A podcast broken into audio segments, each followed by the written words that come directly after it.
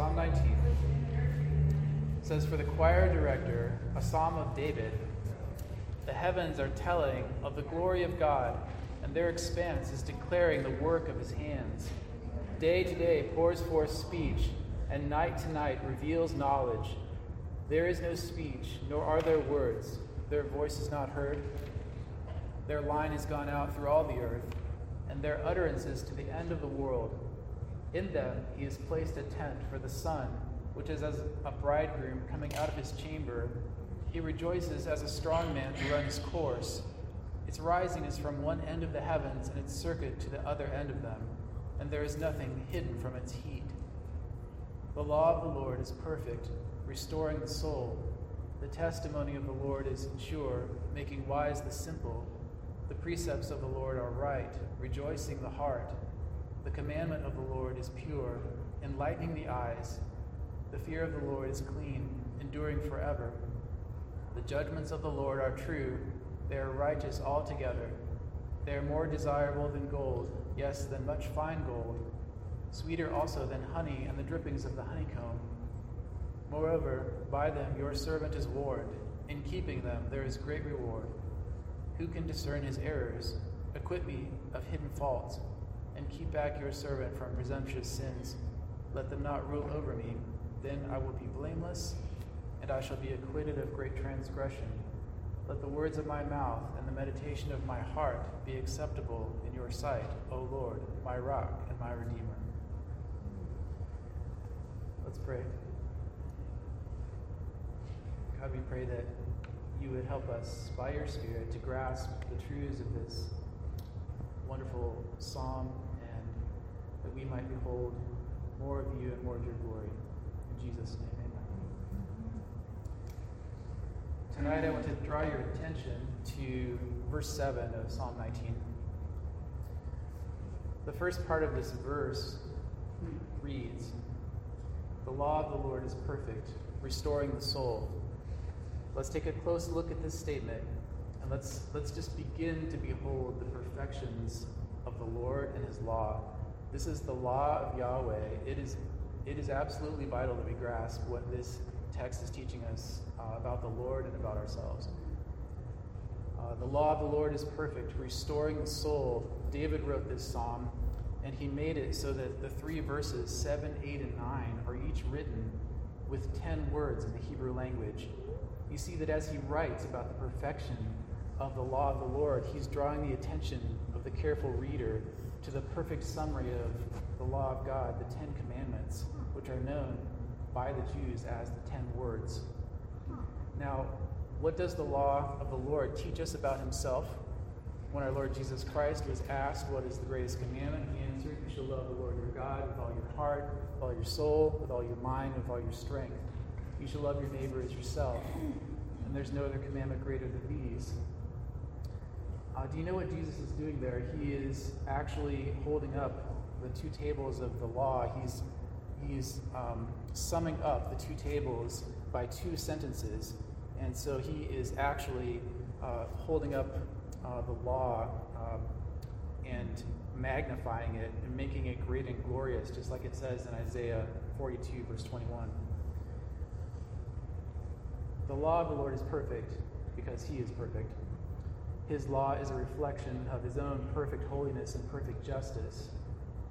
So, just like this psalm says, listen, his law is perfectly sure, perfectly right, perfectly pure, perfectly clean, perfectly righteous, perfectly precious, and perfectly sweet. And his law is perfectly sufficient for the purpose for which he intended, which is the restoration of every soul of his elect. He spoke it, He breathed out every word of it in, into being, and He's the maker of all things. He made you, and He makes the rules of the universe. We just sang about that. When He says in Isaiah, the soul that sins, it shall die, He rightly demands the justice that His perfect law requires. You see, because He loves good and He hates wickedness. This is just this all of this is just a glimpse of the perfections of the Lord and his law. So we need to go on to what the law of the Lord, the perfect law, reveals about us. And James describes the perfect law as a mirror. So a clear mirror shows us um, a, view, a, clear view of ourselves with all of our flaws, right? And so, um, one purpose or function of God's law is to act as a mirror to show us specifically and particularly what our own sin is. And every, every sin is a transgression of his perfect commands. Now, Paul wrote in Romans, I had not known sin but by the law. And Jesus employs the law in the same way to awaken the conscience and to bring knowledge of, this knowledge of sin when he's confronted by the rich young ruler, if you remember, who comes up running up to him and he kneels before him and he says, Good teacher, what shall I do to inherit eternal life? And Jesus said to him, Why do you call me good? No one is good except God alone. You know the commandments do not murder, do not commit adultery, do not steal, do not bear false witness, do not defraud, honor your father and mother. And he said to him, Teacher, I have kept all these things from my youth up. Looking at him, Jesus felt a love for him and said to him, One thing you lack go and sell all you possess and give to the poor, and you have treasure in heaven. Come, follow me. But at these words he was saddened, and he went away grieving, for he was one who owned much property, the scriptures tell us. And Jesus, looking around, said to his disciples, How hard it will be for those who are wealthy to enter the kingdom of God. The disciples were amazed at his words, but Jesus answered again and said to them, Children, how hard it is to enter the kingdom of God. It is easier for a camel to go through the eye of a needle than for a rich man to enter the kingdom of God. And they were more amazed, even more amazed and said to him, Then who can be saved? Looking at them, Jesus said, With people it is impossible, but not with God, for all things are possible with God.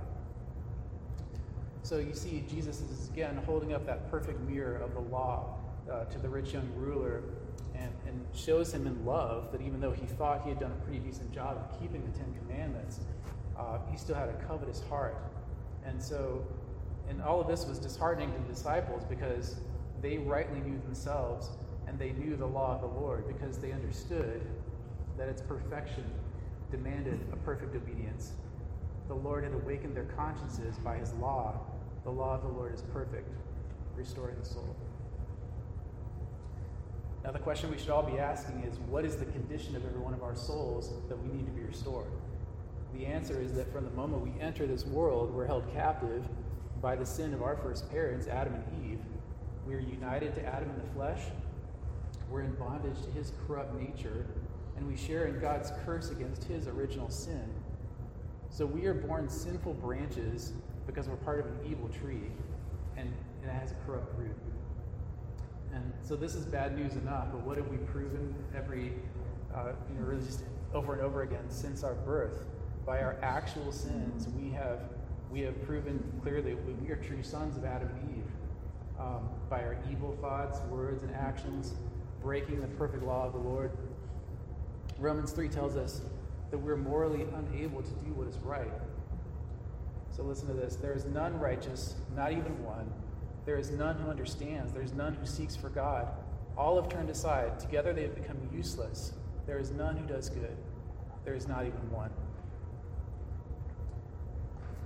So we've already considered the outcome of God's perfect justice. He must punish every sin in violation of his law.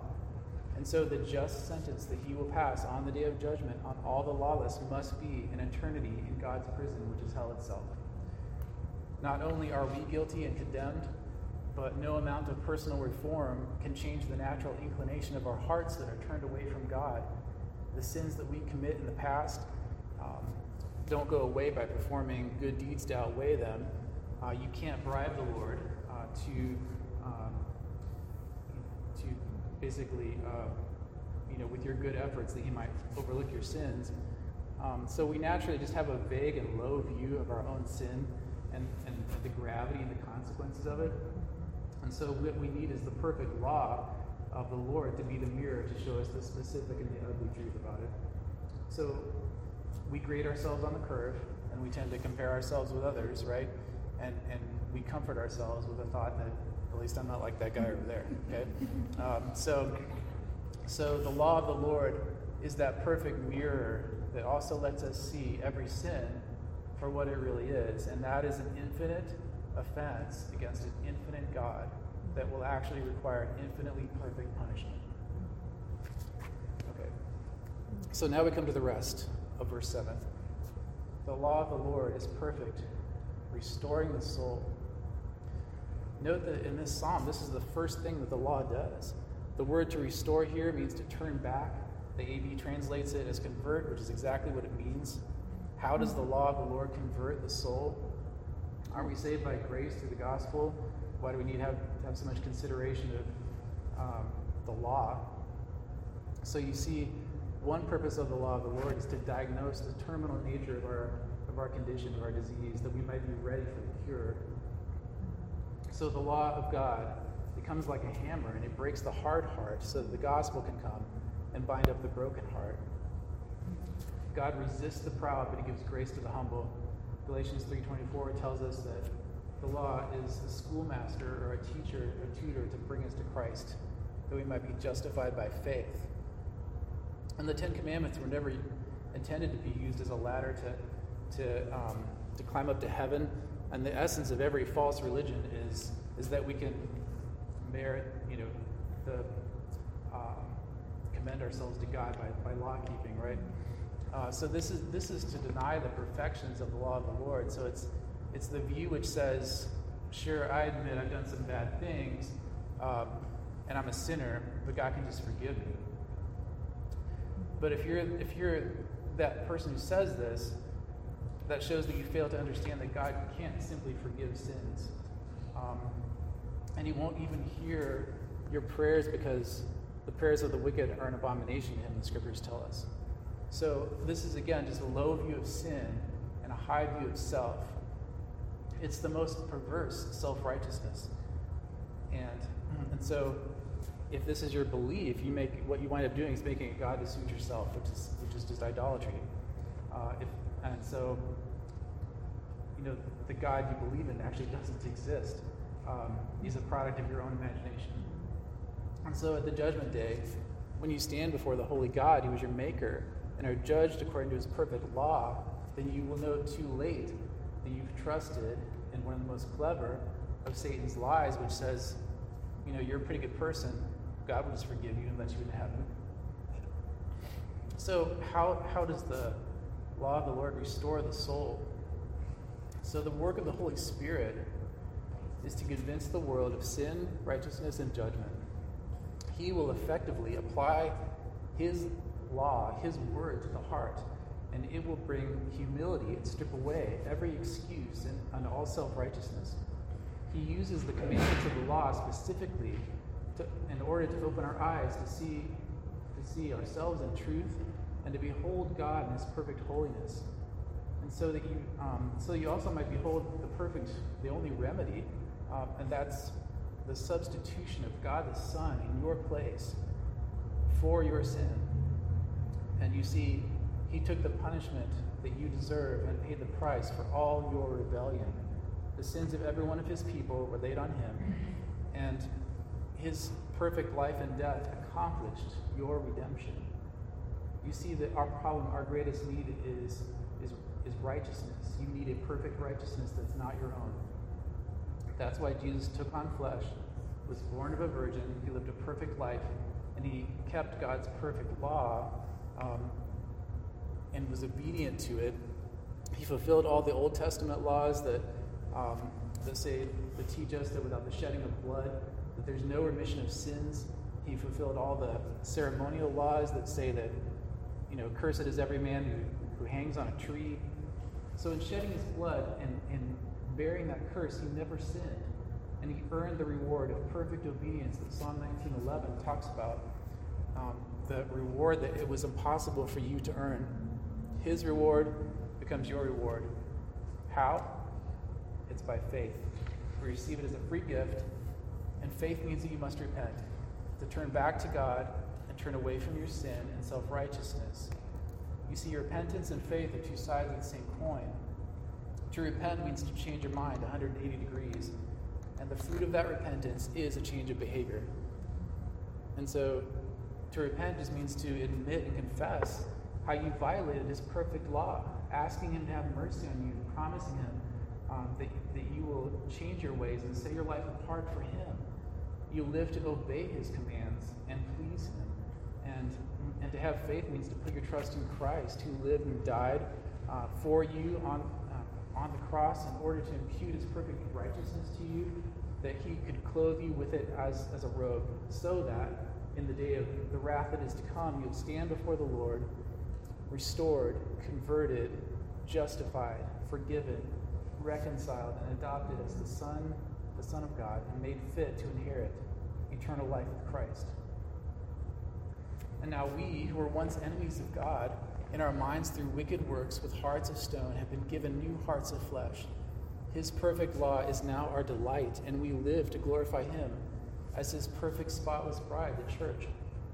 So our souls will one day be perfectly restored, revived, and converted into conformity uh, with Christ, and will be like Him. he always lived to do His Father's will, and we will ever live to serve Him night and day in His temple we who are forever redeemed from the curse of the law's penalty will bless his name for all eternity for the gracious work of the Holy Spirit who brought his perfect law home to our hearts as a means of grace to make our dead souls to live through the power of the gospel of Christ. Amen. Let's pray.